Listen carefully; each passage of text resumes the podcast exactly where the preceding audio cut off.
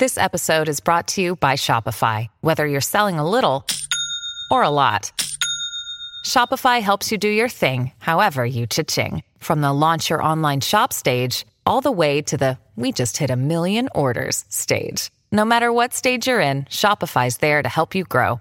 Sign up for a $1 per month trial period at shopify.com slash special offer, all lowercase. That's shopify.com slash special offer. This man was found underneath his car after he'd been jabbed 36 times by his own pocket knife and was later drowned in a creek. His case remains unsolved.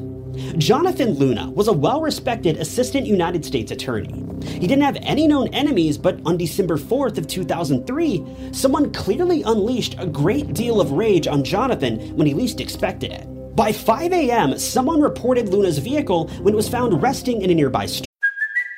It's Kaley Cuoco for Priceline. Ready to go to your happy place for a happy price? Well, why didn't you say so? Just download the Priceline app right now and save up to 60% on hotels. So, whether it's Cousin Kevin's Kazoo concert in Kansas City, go Kevin, or Becky's Bachelorette Bash in Bermuda, you never have to miss a trip ever again. So, download the Priceline app today. Your savings are waiting.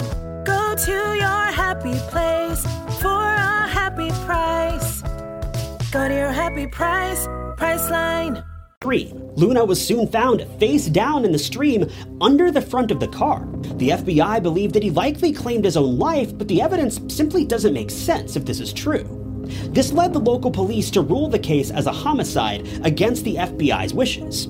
Additional evidence collected during the investigation captured a second blood type and a partial print. No suspects or motives for this homicide were ever found. Follow for more true crime stories and check out my main channel for full length videos.